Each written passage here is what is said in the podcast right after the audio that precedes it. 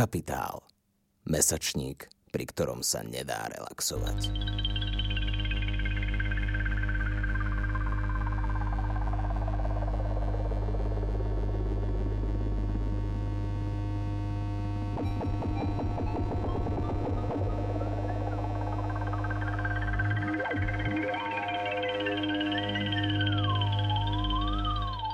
Dobrý deň, počúvate filmový Capitalx, podcast angažovaného mesačníka Kapitál. Moje meno je Matej Sotník, som šéfom filmovej rubriky Kapitálu a vo svojom podcaste vám budem predstavovať nové slovenské či zahraničné filmy, ktorých režiséri a režisérky sa neboja byť politickými, podvratnými, radikálnymi či inovatívnymi vo forme aj v obsahu. O tom, čo stimuluje medzinárodný audiovizuálny priestor, či ako nové filmy rezonujú a glosujú našu problematickú súčasnosť, sa budem rozprávať s filmovými profesionálmi, expertmi a expertkami. Ak sa v posledných rokoch veľa píše o tom, ako slovenská kinematografia vstáva z popola, ozajstný a po všetkých stránkach presvedčivý obsah tomuto tvrdeniu dáva druhý celovečerný film Ivana Ostrochovského s názvom Služobníci, ktorý bez problémov konkuruje špičkovej európskej arthouse kinematografii. Služobníci sú príbehom mladých mužov, budúcich kňazov, hľadajúcich integritu a Boha v bezbožnom režime, ktorý ich núti buď so štátnou bezpečnosťou proti svojim morálnym princípom kolaborovať, alebo sa svojou činnosťou potajomky riskantne a so strachom pravidlám štátu spierať. Je to krásny film noir s bezčasou dystopickou atmosférou. Zrazu je tu hraný film, ktorý nie len že žne pozitívne kritiky naprieč rešpektovanými zahraničnými médiami, ale domácemu divákovi už nemusí pripadať ako si podivne a nestráviteľne. Svetovú premiéru zažil vo februári počas 70. ročníka prestížneho Berlinále, posledného z veľkých festivalov, ktorý sa stihol konať tesne pred nástupom pandémie. Služobníkov na premiére uvádzal samotný nový riaditeľ Berlinále Karlo Šatrian, keďže boli, boli uvedení v rámci sekcie Encounters, ktorú na festivale etabloval práve Šatrian, pričom táto sekcia má reprezentovať umelecky vyhranenejšiu alternatívu hlavnej súťaži. Služobníci boli jednou z prvých veľkých jarných domácich premiér, ktoré boli kvôli pandémii odložené na jeseň a po ďalšom kratšom odklade ich teraz hrajú slovenské kiná. Mám veľkú radosť, že do môjho filmového podcastu prijal pozvanie slovenský producent a režisér snímky služobníci Ivan Ostrochovský. Vítaj Ivan. Zdar. Začal by som tak e, zľahka po svojom e, celovečernom debute Koza z roku 2015 si sa po obsahovej stránke posunul, povedal by som, že výrazne. Opustil si terén sociálnej drámy a posunul sa k historickej látke. Služobníci reflektujú komunistickú éru ako žiadny slovenský film predtým. Ako si objavil, čo sa dialo na bohosloveckej katedre a ako sa vlastne zrodil samotný námet k služobníkom? Tak e, pár frajerok mi hovoril, že by som sa mal posunúť, tak som si to ako vzal k srdcu a povedal som si, že teda nemali by sme robiť kozu 2, ale bolo to ako by taký dlhodobejší proces. E, ja s Marekom Leščakom vlastne robím väčšinu vecí tak uh, sme vlastne mali nejak tú tému toho socializmu alebo komunizmu nejak v hlave uloženú a, a inak sme akoby asi neboli úplne spokojní s tým, ako vlastne tá doba bola zobrazovaná doteraz v tých filmoch. Nie, nie, že by to bolo zlé, ale skôr asi sme mali iný pocit z tej doby, mm. aký teda nám tie filmy donášali. A teda, ale dlho sme nevedeli nájsť vlastne tému, alebo že ako to, ako to zobraziť a ďaká teda Vladovi Zboraňovi, ktorý v tom filme hrá, ktorý tam študoval, nás akoby upriamil pozornosť na tú školu, čo vlastne všetci tú školu si pamätám, bolo aj veľa historiek, e, lebo VŠMO bola vlastne cez ulicu a oni si do dvora videli. Mm-hmm. Takže to tak e, bolo vlastne, tak ten filmársky svet a ten Bohoslovecka bola v niečom taká, si síce chrbtom obrátený, ale akoby žili každý iný, iný život. A, a teď sme začali sa okolo toho rešeršovať a vlastne vyšlo z toho tie veci, čo sa objavujú vo filme, tá hladovka, smrť tajného kniaza, to, čo sa vlastne dialo normaliz- počas normalizácie v rámci toho vzťahu toho štátu k tej církvi, či tej oficiálnej alebo tajnej. A, a, a snažili sme sa vlastne vybrať to, čo podľa nás bolo dôležité, aby to ten divák, ktorý vlastne už dneska do toho, je to fakt 40 rokov dozadu, už to necítia nejako problém. Mladí ľudia vlastne to ani trochu už nechápu, už to chápu ako učivo v dejepise a cez datumy, takže že doniesť tam tú emóciu, ktorá e, si myslíme, že nejak súvisla s tým, čo sa dialo. Mm-hmm. K tomu emocionálnemu rozmeru, alebo aspoň tak, ako ho vidím, ja sa ešte dostanem. Ja by som sa možno ešte opýtal, spomínal si Vlada Zboroňa, bol s ním teraz e, vlastne taký väčší rozhovor. Uh, on ťa ako keby, alebo jeho si oslovil uh, vlastne ako prvého pri tom rešerši uh, alebo jedného z tých vlastne kľúčových ľudí, ako keby toho rešeršu. Ja by som sa možno opýtal, čo ťa ako keby na tej téme vyrušovalo, alebo vzrušovalo, alebo zaujímalo vlastne najviac? Kedy si si povedal, že, že, že konflikt, či vlastne vzťah božích služobníkov a EŠTB v minulom režime je takou potentnou, potentnou témou? Tak ten prvý ako keby to, čo by prišlo keby pre mňa zaujímavé je to, že že tým, že vlastne robíme s nehercami, tak mám rád tie ná, námety, kde ten konflikt je akoby silný a akoby v podstate v tom prvom pláne zrozumiteľný, že proste chlap, mladí chlapci versus EŠTB, hej, že tam nemusíš nejak extra vysvetľovať, lebo my vlastne aj toho textu máme málo akoby toho dialogov a monologov. Takže mi vlastne ten, ten konflikt, ktorý je, bol postavený ako základná téza toho filmu, mi umožňoval vlastne robiť tým spôsobom, ktorý ja mám rád. A, a tie prvé obliadky vlastne mi ukázali, že tá vizualita ako keby môže byť úplne iná, ako bola v tých predošlých filmoch z toho obdobia. Hej, že ten, to, to vlastne nejaký univerzálny priestor tých seminárov, ktoré sú vlastne 300 rokov, vizuálne možno úplne rovnaké, že, že tam sa mení možno iba ani jedlo v jedálni, ani neviem, možno dokonca ani to nie tak vlastne vnášala vlastne ten konflikt toho komunizmu do takého keby iného priestoru, že ako keby sa neviem, komu, na vesmírnej lodi by si riešil nejaký komunistickú nejakú tému, že ešte bak na... Vieš, že, že, mm-hmm. že úplne nečakanej vniesieš nejaký problém nejakého priestoru, ktorý tam ako vizuálne akoby nepatrí. Neviem ti to vysvetliť, že, že zrazu si vás na to pozrieš, že čo tam tí riešia a, mm-hmm a aj ten vlastne ten kontrast toho, čo vlastne tým chlapci, čo, alebo tí pedagógovia, čo tam riešia, ťa vlastne už trochu keby toho diváka tak uh, prekvapuje, čo tomu filmu vždy pomáha. Hej, že vlastne keď ty ponúkaš tomu divákovi niečo nečakané, hej, že ono s tým pracoval aj v tom seriáli Papež, vlastne ukážeš papeža v teplákovke ako húli na balkóne a zrazu máš pocit, že to je, že, lebo ty máš nejaké očakávania alebo nejaké konvencie, čo sa vlastne tam deje. Vlastne tým, že o tom nič nevieme väčšinou, len máš nejaké o tom nejakú takú matnú predstavu, tak vždy ťa potom šokuje, keď to začneš a presne tí ľudia musia asi aj prať, musia aj, ja neviem čo, sú tu mladí chalani, hrajú futbal, že ale, že keď máš prvotný seminár, tak si predstavíš klačiaceho chlapca a ktorý si mrmel niečo po podnos a ktorý sme vlastne prinašali vlastne čo najviac tých obrazov, ktoré ten divák nemá v tej základnej konvencii. Mm-hmm. To je veľmi zaujímavý prístup, aj dosť citeľný.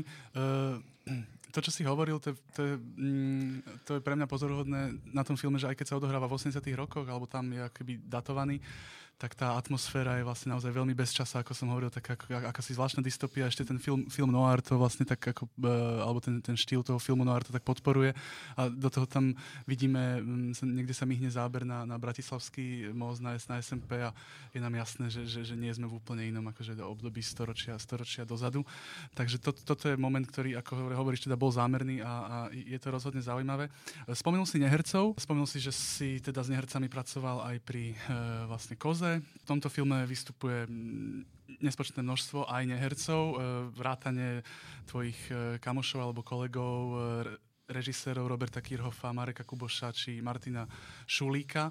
Čo ti imponuje na tej práci s nehercami? Alebo čo máš, čím ti je blízka? Lebo sám si hovoril, že robili sme to tak, ako, sme to, ako to máme radi. Čo je na tom ono, tak dobré? Ono, že nie, že by ma to imponovalo robiť s nehercami, Skôr si myslím, že to logicky tým, že som vlastne dokumentarista pôvodne, že to mám taký prirodzený nejak v hlave, že to neviem s tými hercami robiť, že tie finesy a také, že, že neviem asi vycúcať z toho hereckého prejavu toľko, koľko možno niekto, kto aj na škole to mal a mhm. rozmýšľal nad tým, že takže pre mňa akoby to prvotné rozmýšľanie o tej postave je akože typologicky obsadiť tú postavu správne, hej, že, že stranisko má byť trošku strašidelný, Vladozbor má byť taký akoby trochu vlastne taký vypočítavý malý človek, e, ten Mikulčík mal byť vlastne ako keby čo je herec, čo nie je herec a Vladozbor tiež nie je herec, ale stranisko je neherec. Mikulčík má byť zlomený človek, čo vlastne on, Milan, trochu žije tým životom orafány. Takže že mne pri tom osadzovaní ide o to, či to nie je herec, neherec, či mi tam typologicky sedí. Keď mi tam typologicky sedí herec, tam tam herca. Že čo najlepšie, čo nájdem najlepšie, preto aj ten, Vla, ten Vlad Ivanov, ktorý je proste akože top európsky herec, tak ho proste kľudne postavím herca, ale kvôli tomu, že typologicky mi tam sedí, nie preto, že je to dobrý herec. A rozmýšľam tak a potom už sa snažím ako už podľa každého tých možností aj podľa toho ešte samozrejme upravíme scenár a uh, už aj nájsť tu tej postave to miesto ako ten Vladivanov tým, že aký je, tak narastol v tom filme, že pôvodne v tom scenári to bol iba taká figúra, čo tam tak vlastne rozohráva tie konflikty ale zrazu sa s ňou stala vlastne skoro hlavná postava. Ale len tým akože tou charizmou, hej, ktorú tam akoby priniesol, ale tiež hlavne tým nejakým, že herectvom takým, čo si asi možno slovenský divák predstavuje, že budeš hrať, že sa vie rozplakať a, a hádzať sa o zem, alebo tieto, že, že ono to aj v tom minimalizme dokázal vlastne tú postavu tak ako keby nejak ozvlášniť. A to je akože taká tá práva, podľa mňa to, čo tí herci Vedia. by mali vedieť a keď aj si spomínam taký, že tí filmy zo západu, čo máme radi, tak tam tie sa nikto moc nehádže o zem ani, že vlastne to, tá emócia prichádza z toho diania v toho, v toho filmu, že ako, že divák chápe, ako sa tá postava cíti, nie? že tá postava mi musí ukazovať, ako sa cíti, čo sa u nás často bohužiaľ deluje práve týmto druhým spôsobom. Ty si išiel k tomu, k tomu spôsobu takého odemocionalizovania trochu. E, filmový tvar služobníkov a ich formálna výstavba pôsobia takým dojmom, že, že zámerom bolo ako keby odemocionalizovať ten film. E, preto na ňom divák, aspoň to je moja, môj ten zážitok z kina, preto na ňom divák môže participovať ako keby skôr intelektuálne, než emočne, práve takým akože aktívnym pozorovaním e, naozaj tých najmenších detailov, čo, k čomu nás dosť mm. privádza aj tá formálna štruktúra a tá formálno-vizuálna vlastne stránka filmu. Výsledkom je každopádne akási vlastne kontemplatívna historická dráma s prvkami film noir, tie sú naozaj veľmi silné, ako som už spomínal. Možno ešte, ako keby, čo ťa teda priviedlo k tomuto typu vlastne rozprávania? No akože jednak to, že čo som hovoril, že keď už človek trochu vie, že, že tí herci akoby nejakým spôsobom s nimi niečo môže, niečo nemôže robiť. Druhá vec je, že pri tých obliadkách, ktoré sme preskočili teraz v tej diskusii, sme sa rozprávali s tými chalanmi a teda už dneska starými chlapmi, čo študovali na tej škole. A vlastne taký základný pocit, ktorý sa opakoval, že každý rozpráva trochu niečo iné samozrejme, ale ten základný pocit bol také nejaká paranoja alebo taký pocit nedôvery, že nemôžeš vlastne sa nikomu zveriť ani nič, lebo buď niekoho priniesie, že privedieš do prúseru, alebo sám riskuje, že niekto ťa natrie. Tak taký ten, to bol taký ten základný, čo som si uvedomil, ten taký ten pocit paranoja alebo také úzkosti sme tam chceli dať, hej, ako keby a už potom sme vlastne už podľa toho aj rozmýšľali, že čo a ako stavať a, a to už zase už z kozu viem, že tým nehercom treba pomáhať práve tými filmarskými prostriedkami, že nečakať, že oni vyrobia tú emociu, ale že tú emociu urobí s tým priestorom, s tým tonovaním toho filmu, s hudbou a, a že, že to takou tú filmarčinou a nie tým, akoby, že to urobí z toho divadlo, že oni ti to prinesú, tí herci. A, a tak sa to jedno akoby s druhým sa to ako keby zlučoval. Čo bol akože ale asi najväčší problém je, že celý čas sme vlastne mali v hlave, že aby sa z toho nestala taká formálna hra, tým, že vlastne, no bolo to, to riziko bolo veľké, že, že to zrazu skončí len taká formalistická hračka, že pekne natočené toto. Takže akože, na ne, že to bola vlastne celý čas taká otázka, čo som do poslednej chvíle nevedel mm-hmm. odhadnúť, že či sme to neprehnali, ako keby, že už aj tá Černobyla 4 na 3 aj tá hudba, aj vlastne taká tá statickosť tých figúr a tých chalani, že sú takí akoby mlkiví, že to môže trošku... Ako nebolo to, že zicher, že mohlo to skončiť akoby kľudne aj prúser. No. Podľa mňa to rozhodne nie je tapeta na niečo prázdne, tá výtvarná stránka je veľmi, veľmi presvedčivá a, a je veľmi výrazná, a takže úplne chápem, že e, ste vnímali toto riziko, ale ten, ten výsledok e, ho, ho, ho poprel. Možno by som sa opýtal ďalej, že, že ty si spomínal ako keby taký ten princíp, že čo nás zaujíma na histórii mimo tých veľkých dejín, nejakých udalostí, e, ktoré sú všeobecne známe alebo sú v učebniciach dejepisu a, a, a tak, hoci aj tie možno mladým ľuďom e, treba, treba stále približovať. Že teba vlastne zaujímala taká tá každodennosť toho života, také malé možno aj, aj, aj, aj momenty. Hoci služobníci sú filmom o, o božích služobníkoch, nespritomňujú ich ako keby tú duchovnú realitu natoľko, skôr ukazujú, aký náročný bol v realite minulého režimu boj za autentické náboženstvo. E, znamená, nemáme tam nejaké veľké scény modlenia ustavičného a, a podobne, tiež to tiež čítam ako zámer. E, zaujímalo by ma možno e, v tejto súvislosti, že vyplýva tento princíp alebo súvisí aj s nejakým spôsobom s tvojim vzťahom, ako keby k duchovnú alebo spiritualite? Ja som taký, by som povedal, trochu taký racionálny človek, takže a nebo, nie som ani pokrstený, takže za socializmu sa tomu hovorí vedecký ateizmus, či mm ale tak každý človek, čo akoby minimálne akože tvorivý, tak samozrejme sa s tým nejak musí akoby vysporiadať. Ale akože mne to skôr vždy akoby rozmýšľam tým, že akože som aj ten filmový teoretik, že rozmýšľam, ako tie filmy boli predtým robené, čo tam akoby boli zobrazované tie figúry a a že vlastne vždycky očistí ten nový film, ktorý vzniká od takých tých klíše tých predošlých, hej, že, presne, že, že by sa tam furt modláčovali. Že tie klíše aj toho, ako je zobrazovaný ten komunizmus na jednej strane, ale aj to klíše, ako je zobrazovaný ten priestor toho, tých akoby toho, tej, tej církvy, ako keby katolíckej že čo by ten divák čakal a čo by tam akoby malo byť, hej, že a niekde sa to podarilo, niekde nie. Hej, zase asi napríklad o tom Šteba, Eštebákovi, ktorý tam vládzi hrá vynikajúce, že mohla byť tá postava plastickejšia, že, že ono niekedy človek niečo plánuje a snaží sa to nejak meniť, ale, ale vždycky sa, ešte potom by sa dá, má pocit, že ešte nejak by sa to dalo robiť inak. Skôr si myslím, že že taký, že tieto, ako tá tvoja otázka, tie univerzálne položené otázky fakt patria iba keby na, na také, by som povedal, na, taký, na také diskusie na strednej škole, že, že aj ten konflikt ty postav, nikto nie je človek, že sa ráno zobudíš a ideš bojovať za univerzálne idei, mm. že, alebo za duchovno, nikto nebojuje mm. za duchovno, ale že ty vlastne sa dostáš do konfliktu s tým svetom vtedy, keď ty máš nejaké presvedčenie a, a ten svet má nejaké iné a ty vlastne musíš sa akoby buď odpovedne bojovať alebo sa prispôsobiť a tam vtedy vzniká keby to, že si definuješ to, čo, čo tie veci sú alebo nie sú, že, lebo to sú tak univerzálne výrazy, ktoré akoby sú ako, ako orientačné. Ale, ako to, že ale to celé, ten, aj ten film je, že to nie je ani pravda o cirkvi, nie je to ani pravda o komunizme, že je to nejaká metafora nejakého konfliktu, ktorý akoby každému človeku nejak známy, hej, že každý si tým nejak prejde, že, že máš nejaký pocit do života ľudia iní majú okolo teba iný, tá realita ti prináša nejaký tých problémov a ty si s tým konfrontovaný, že, že ak je ten film akoby zaujímavý, tak je vlastne v tom, že hovorí niečo také, čo každý, každý tomu rozumie. No. Keď máš už 18 a viac a asi nejaké tie konflikty už zažil. Mm, ďaká za, za, za, za takéto vysvetlenie, cez, cez to akéby také empirické vlastne nejaké poznanie toho, toho, toho, toho konfliktu, ktorý, ktorý prichádza v živote. No v lavicom rádiu. Takže. Spomínal si tú vizuálnu stránku, už sme sa o tom bavili, o tom ako keby o, o tom vytvarnom aspekte.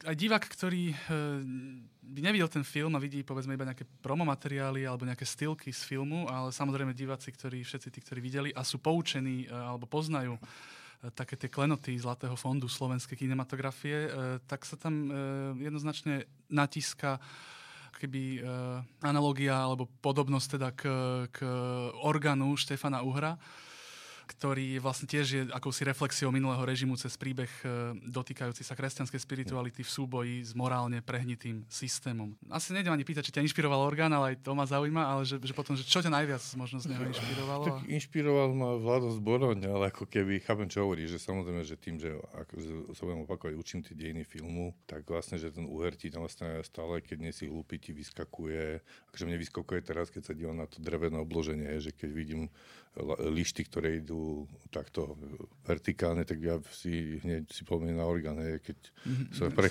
že keď sa prechádzam po lese, vidím stromy, tak si spomeniem na orgán. Že, že keď človek má tie veci a keby tak nejak vžité v hlave, tak e, by bol idiot, keby si to akoby ne, nespájal.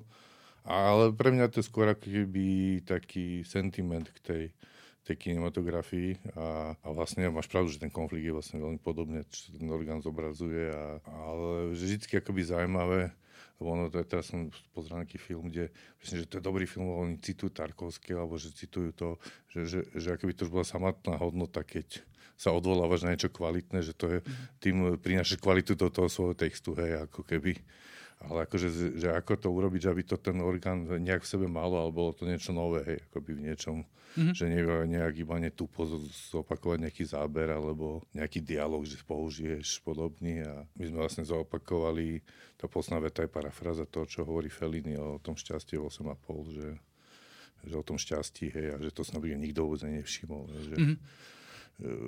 Takže vravím, že, že človek má v hlave tie filmy, ktoré akoby vlastne má aj rád a a snaží sa ako keby, že vyhnúť sa tomu nevyhneš, tomu, že, že, to, že, že to bude niečom podobné, ale akože rozmýšľať, že v čom to posunúť, aby to nebolo iba vlastne iba také tupé preberanie. Mm-hmm. kopírovanie alebo nejaké, nejaké takéto, uh, to, mm, to určite nebolo, ale pre za, z, zasveteného diváka je práve no. veľká pridaná hodnota, keď tam ten orgán ako keby nájde a mňa to teda osobne veľmi potešilo pri tom, pri tom sledovaní. A... Ale to musíš vždy rátať, že to je iba poučený divák, že mm-hmm. koľko ľudí pozná orgán film, hej, dneska už, že ani moji študenti, niektorí to nepoznajú, že, takže ono je to fakt, je to mi, mi, minimum tých divákov v kine si to je to samozrejme porovnané s tými, tými súčasnými, že hm. logicky ide a víš černobelý film a je tam nejaký mundur, tak že pre nich je to akoby neexistuje, že to je akoby je rozdiel, že keď že ja som vlastne vychovaný na, na Uhrovi a akože keď som aj bol na škole, lebo bohužiaľ už tá normalizácia zase až toľko tých zaujímavých filmov nepriniesla a tí moji študenti sú už vychovaní, akoby, pre nich sú tí kľúčové filmy úplne nejaké iné. Mm-hmm. Takže že v tom je, akoby, je ten základný rozdiel, že že keď ja robím film, že na aké filmy ja myslím a na aké oni myslia, myslia mm-hmm. oni. Možno aj práve tento, tento podcast privedie našich poslucháčov, ktorí ten eh, film nepoznajú k Uhrovmu, vlastne podľa mňa opus magnum na scenári spolupracovala s tebou a okrem Mareka Leščaka, s ktorým tradične pripravuješ e, svoje projekty, aj scenaristka Oscarovej polskej IDY, to je úplne výnimočné podľa mňa, Rebeka Lenkievič. E, finálnu fázu dokonca zhliadol slávny predstaviteľ rumunskej novej vlny Christian Munđu. Jeho dvorný herec Vlad Ivanov, ako si spomínal, je jednou z hlavných vlastne postav služobníkov. Čím bol vlastne pre film, pre služobníkov a pre teba ako autora prínosný takýto zaujímavý medzinárodný vlastne vklad?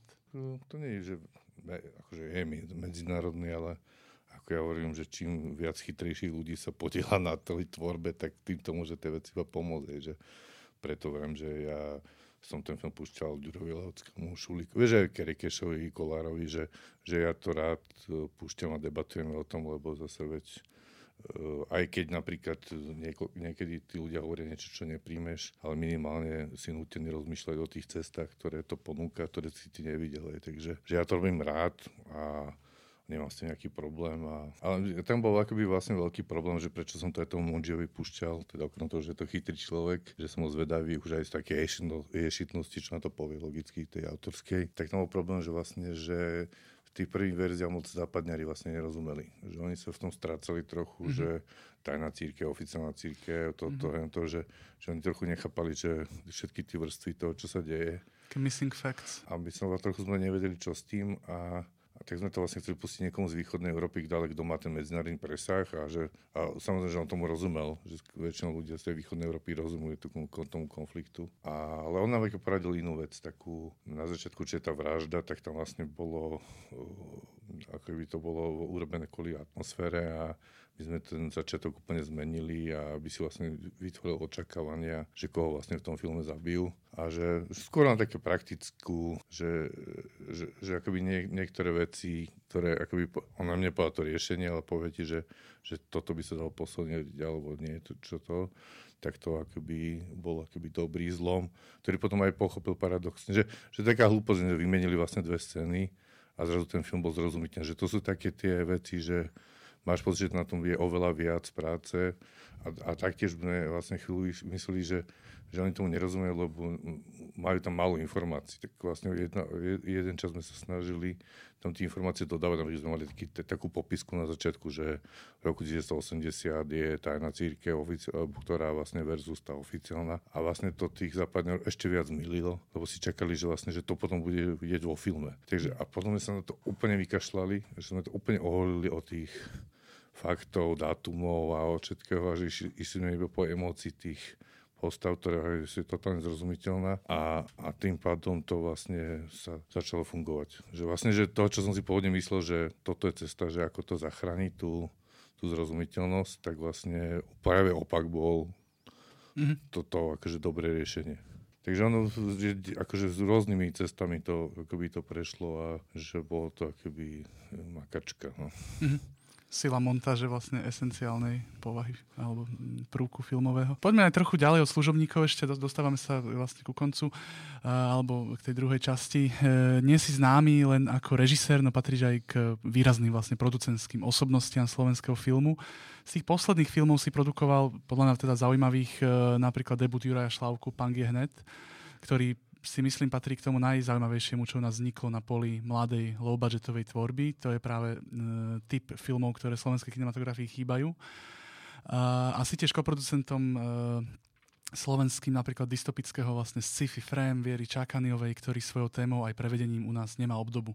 Vyťahol som na schvál tieto, tieto dva filmy, uh, lebo by ma zaujímalo uh, teraz ako z pozície producenta, ako si ty vyberáš, čo budeš produkovať. Väčšinou robím filmy s mojim kamarátom, je, takže Ďuro Šlákovo trochu iný príklad, nie že by to nebol môj kamarát už dnes, ale on bol doktorant u Marika Leščaka a vlastne potreboval pomôcť s tým akoby dokončením toho filmu, tak sme do toho vstúpili a teda možno Ďuro si te, si o to sluboval, že to nebude low budgetový film, ďaká nám, ale stále to zostal low budgetový film, takže, ale veď som rád, že to, ten film nakoniec je von a že, a že Ďuro uh, môže robiť ďalej, ako keby.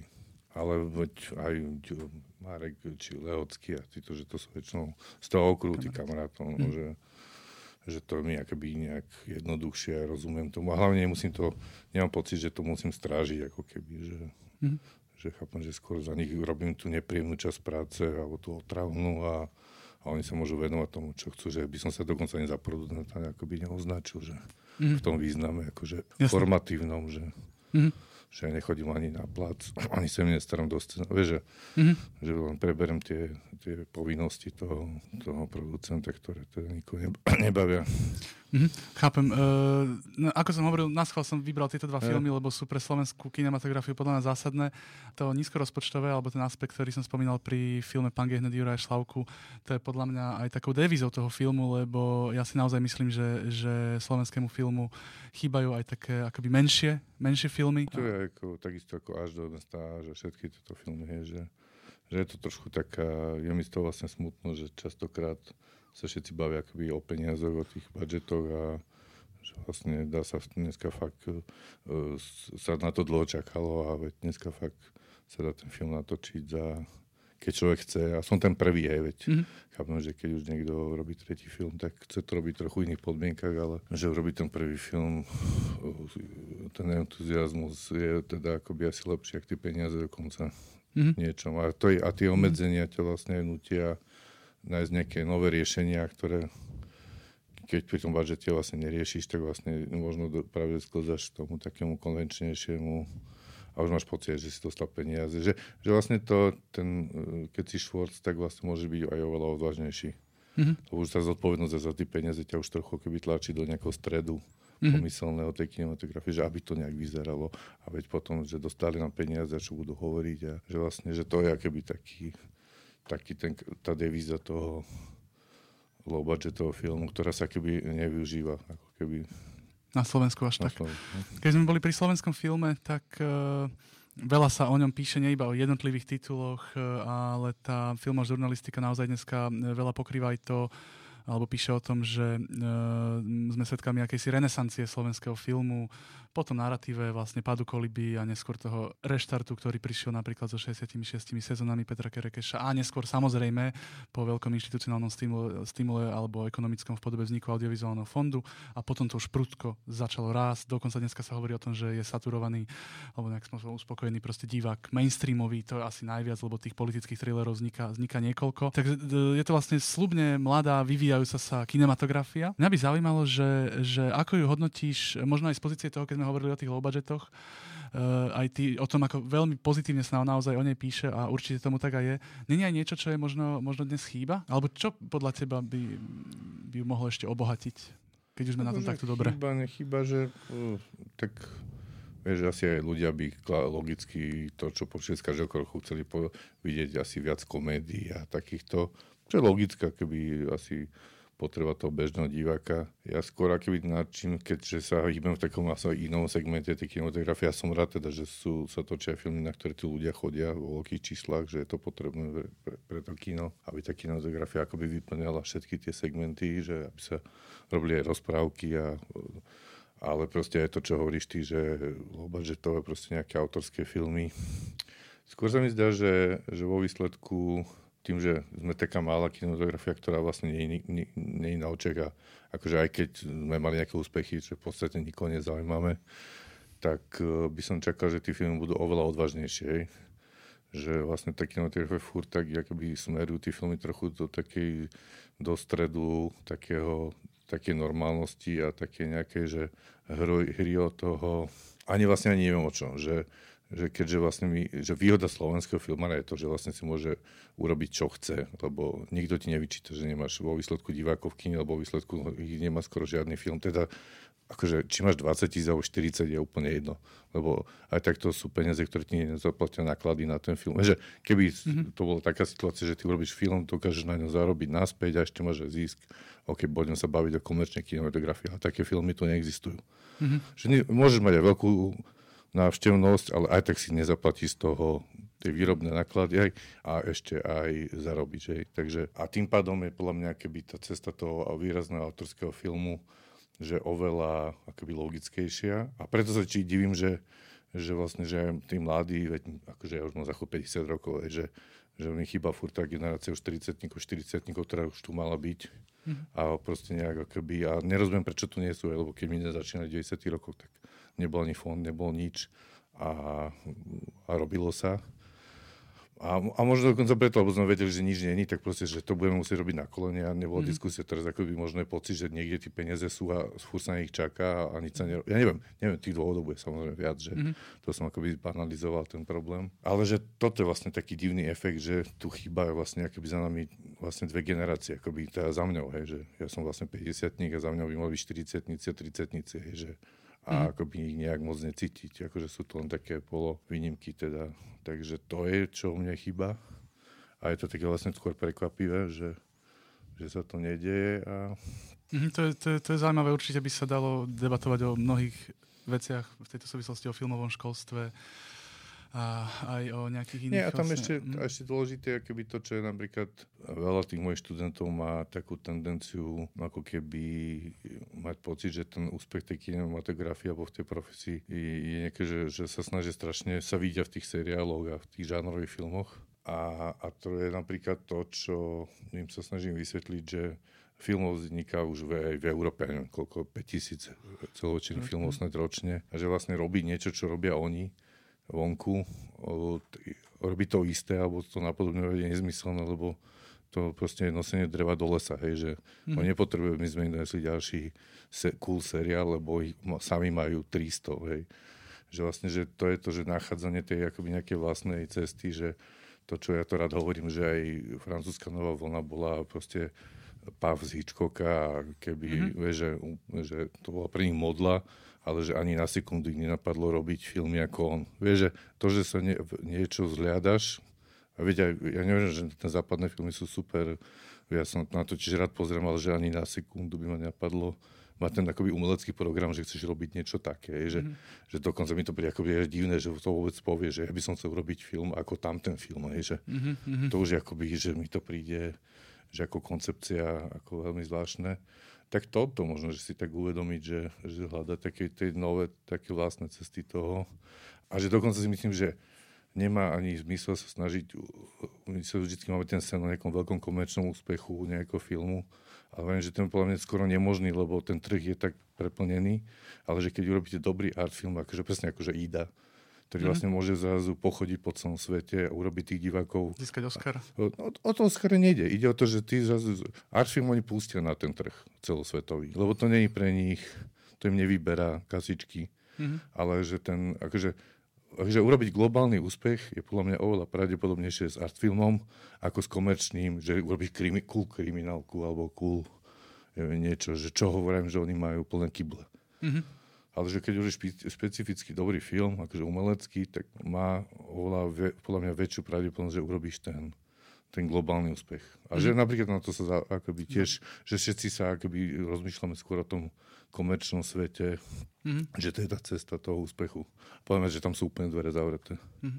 Čiže m- nové výzvy pre, pre slovenskú artovú, alebo pre slovenský autorský film a pre slovenskú artovú kinematografiu. To si každý musí, vieš, že, a zase keď mm. vieš, že to máš tak, že keď niekto chce robiť komerčné veci a cíti to tak, bude ich robiť a to je jedno, že či špekuluje, že tam je ich veľa, tam je ich málo, že takisto ako ja nerobím komerčné, nie preto, že proste na to nemám ani hlavu, ani by som to asi nedokázal, vieš, že, že ty robíš čo, máš pocit, že ti ide najlepšie a a, a tá vedomosť toho, že ako ten trh funguje alebo nefunguje, ti nepomôže. Proste, keď nevieš robiť komédiu, tak ho ne, neurobíš, aj keby ti tisíckrát hovorili, že mm. chceme komédiu a to teraz pohode. Vieš, že, mm-hmm. že aj tak vychádza z toho vlastného nastavenia tých vlastných schopností.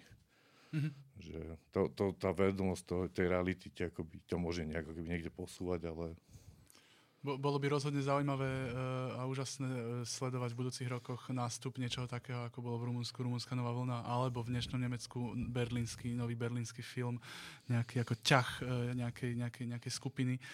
Chcel by som možno na záver sa trošku povenovať pandémii počas posledných 9 mesiacov radikálne poznačilo fungovanie audiovízie v globálnom vlastne meritku. Zmenilo každodennosť filmovej produkcie, prax filmových festivalov, distribučné stratégie či prístupy k filmovému marketingu.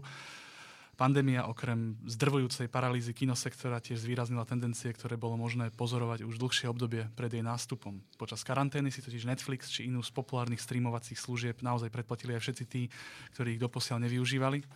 Už predtým viditeľný odliv divákov z kín sa tak posunul do nového kontextu, ktorý prináša nové výzvy pre filmárov, distribútorov a pre celý tento sektor na celom svete. Ja mám takú opäť možno otázku filozofickejšiu. Ako sa podľa teba bude musieť premeniť film? V čom budú jeho podľa teba najväčšie výzvy? Možno v lokálnom aj, aj v svetovom. Ja si nemyslím, že sa film nejak zmení kvôli túto korone našej, ale proste dobrý film je dobrý film a že či ho pozrieš na Netflixe alebo v kine, ale je akoby jedno, jasné, že tí fajšmekri chcú to v kine, ale reál, realita je taká, že odkedy je inter- si môžeš vedieť stiahovať filmy z internetu, proste väčšina ľudí pozera tie filmy aj doma na počítačoch a tom to, to nezmeníš. Proste, jak tam možnosť je, že ty si to môžeš mm-hmm. na gauči doma stiahnuť tak to kino už je akoby len taký akoby exkluzívny nejaký niečo, čo proste, keď sa v stredu nudíš a frajerka ťa otravuje, tak ju zoberieš do kina. Hej, a že potom sme tí, čo chodíme do filmových klubov. Že, a, a na tom už nezmeníš nič, ako, či by korona bola alebo nebola. Hej. Takže ten kino už je taký luxus v podstate. Veď ako tá téma toho stiahovania filmov, to, že to už beží už kopec rokov a neviete to nikto vyriešiť. A akože máš pravdu, že korona to asi posunila tým, že viac ľudia sedia. To malé za 3 roky zase sedieť nebudú a že zase to akoby upraví, tak akože vieš, toto uh, ja neviem, že či toto volanie po zmene je skôr akoby prianie, alebo vieš, že, neviem, že či vlastne strašia ľudia, alebo chcú tú zmenu, alebo že čo, že mm, ja neviem, bola druhá svetová vojna a čo zanikli filmy, alebo že boli inak, akože jasné, že asi trochu iné témy to prinesie, inú nejakú reflexiu nejakých problémov alebo niečo, hej, ale to vlastne po každej nejakej po ekonomickej kríze bolo iné, vieš, že nástupom po nacionalizmu v Európe sa zase, vieš, ale mm-hmm. že nemyslím, že toto je nejaký väčší problém ako iné problémy, ktoré sme zažili za posledných 30 alebo 40 rokov. Mm-hmm že po 89. sa zmenila ako kinematografia. Že, mm-hmm. A bolo to oveľa väčší spoločenský mm-hmm. zlom, že vždy sa kinematografia mení, len keď sú tak, tento... Vieš, že my máme radi tie zlomy, lebo aj historici to majú radi, lebo zrazu, že budú teraz rozprávať, že to boli filmy pred koronou a po korone a teraz tam budú hľadať rozdiely, nejaké tam nájdu, vieš. Mm-hmm ale že nemyslím si, že to robí v tých ľudských životoch až taký. Akože asi keď to trvalo 10 rokov, a, ale podľa mňa presne na jar nás zaočkujú a v lete budeme všetci v Chorvátsku. A... Ďakujem. E, to je celkom ako pozitívna uh, taká vyhliadka aj s tým Chorvátskom. Uh, uh, teda čo... ja tam budem určite. Uh, čo vyvíjaš, alebo čo robíš najnovšie? To je vlastne taká posledná moja otázka. My teraz sme s Marekom dali vlastne scenár taký, že paradoxne zase o, o, o odvi socializmu. Ale my sme ten námed, ja už mám vlastne od školy, len sa mi furt dal, že na ňo není čas a teraz už som pochopil, že vlastne na nič není čas a, a špekulovať, že proste máš mať tú tému, ktorá je najsilnejšia. A je to vlastne o tej činnosti tých interrupčných komisí, čo boli za sociku, že keď sa žena ísť na interrupciu, museli pre takú komisiu, kde bol proste pani z Národného výboru, pani z Červeného kríža, neviem, a pán neviem odkiaľ. A vlastne ty si musel zdôvodňovať tie dôvody a oni to schválili, alebo neschválili, teda väčšina to schválili. A takže vlastne o tom, že aj keď dneska tá diskusia nejaká je, teda to, čo by sme ten film aj bez tej diskusie, lebo je to mňa silná téma, ale tak kým, tý, kým my ten film dokončíme, tak tá diskusia už dávno nebude samozrejme, takže ono, s týmto nešpekulujeme, ale že veľa, že všetci hovoria o tej histórii a že sa s ním máme použiť a napríklad zvláštne, že novinári si, keď táto diskusia prebieha, že, že niečo, čo sme si už tá krajina tým raz prešla, dopadlo to vlastne katastroficky a že to zase je schopný niekto otvárať a že mu to nikto neotrepe o hlavu. A že, ale nie je to akoby tak, že chcem akoby ukázať, že tam boli zlí ľudia, čo chceli ženy proste tlačiť do nejakých týchto do kúta, tak, ale je to vlastne o tom, že častokrát tie, tie, ten štát vstúpi do toho, do toho súkromia tým, že vlastne ten jeho prvý úmysel je, že pomáhať, hej, že prvotná zmysel tých interrupčných komisí bolo to, že vlastne keď ty chceš na interrupciu, lebo máš bývaš garzonke s dvoma deťmi a s mužom, tak dáme ti väčší byt a tým pádom nemusíš ísť za, nemusíš ani tomu morálnemu rozhodnutiu nejak čeliť. Hej. No lenže takže tento dobrý mysel bol na začiatku a všetci vlastne nemali dôvod to stojí tým nezačať, no a potom sa zistilo, že teda nemajú veľa bytov na rozdávanie, že nemôžu pridávať na výplate, že vlastne, že tým, že nám reálne nevedia pomôcť a, a zostala to iba tá buzerácia a tá, tá pachu toho, že to tam vlastne musíš niekomu vysvetľovať, čo s tým nič nemá. No a, a vlastne o tom robíme, že že, že veľakrát tí argumenty tých ľudí, čo do toho chcú zasahovať, sú možno správne etické, že, že ten ten právo na život a toto nie, to není hlup, ako keby hlúposť to riešiť tú tému, ale že ako náhle to začneme riešiť akoby, akoby z hora, že, že, tý, že morálka sa nemá akoby riešiť zákonom, to sa má robiť výkonom, že keď sa niekto, aby bolo menej interrupcií, ktorých teda je menej, tak oproti tomu socializmu výrazne, tak máš proste stavať domy pre e, slobodné matky, máš dávať väčšiu materskú. Vieš, že, že má sa to robiť tým, že tým, že nám pomáš, nie to, že ich tlačíš do, do kuta nejakým sprostým zákonom. A že a, a to je vlastne celé. Jasne, to sú, to sú témy, ktoré boli teraz veľmi, veľmi prítomné a podľa mňa sa stihnú aktualizovať niekoľkokrát do, do, do čiast tohto filmu. Uh, nastúpila Marci bigotná vláda. Ale brem, že ne, my chceme že niekto je zlý a bigotný a niekto je chytrý a tým tomu je ubližované. Že mm. každý má na to nejaké argumenty a nejaké svoje postoje, ktoré nie sú ani hlúpe. Mm. Len proste, vrem, že už je to nejaký model, ktorý sme si prešli, proste evidentne nefungoval a tak ho neopakujme. Že, a že robíme to výchovou, robíme to, vieš, že pomocou tým postihnutým ľuďom alebo tým, ktorí pre to otázku stoja ale nie reštrikciou, že pomocou, ale nie. Mm-hmm. Takže zase tak ako tých služobníkov, že sme nechceli ukázať, že proste, že v círky boli zlí eštebáci, ktorí ubližovali, že to je, to je, vytvoriť takú tupú postavu, to nemá akoby zmysel. Mm-hmm. Ani ako pre filmára, pre rozprávača, ale preto, že ten že ukázal, že ten svet je čierno kde sú zlí ľudia, že ktorí sú univerzálni zlí, že sa ráno zobudíš a budeš robiť zle a, a potom si nejaký chudáčik, že, že tí ľudia sa dostávajú do tých situácií, že tebe, veď to sme chceli ukázať, že teba sa z ten padok stáne pomaly a, a že ty robíš kompromisy, kompromisy, zrazu zistíš, že už je toľko, že už si vlastne padok a už tej cesty. Vieš, že, že, mm-hmm. že to je akoby zaujímavé, že ako ľahko sa ti to stane, to nejde o to, že a keďže každý tý kompromisy robíme, tak keby si človek môže potom položiť otázku, že či už tiež ich neurobil Priveľa. až príliš. Mm-hmm. To je pekný záver, uh, vďaka. Uh... Záver, ja som sa akorát rozhovoril. Uh, Ivan, vďaka, držím ti so všetkým palce, toto znie veľmi zaujímavo a vďaka aj vám, priatelia, že nás, uh, že nás počúvate, že, že ste nás počúvali dnes. Dnes bol vo filmovom podcaste Capitalx producent a režisér Ivan Ostrochovský.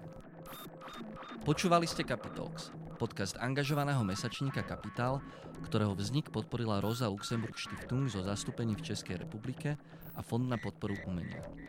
Viac článkov nájdete na webovej stránke www.kapital.noviny.sk, kde nás môžete podporiť napríklad objednaním predplatného, za čo vám vopred ďakujeme.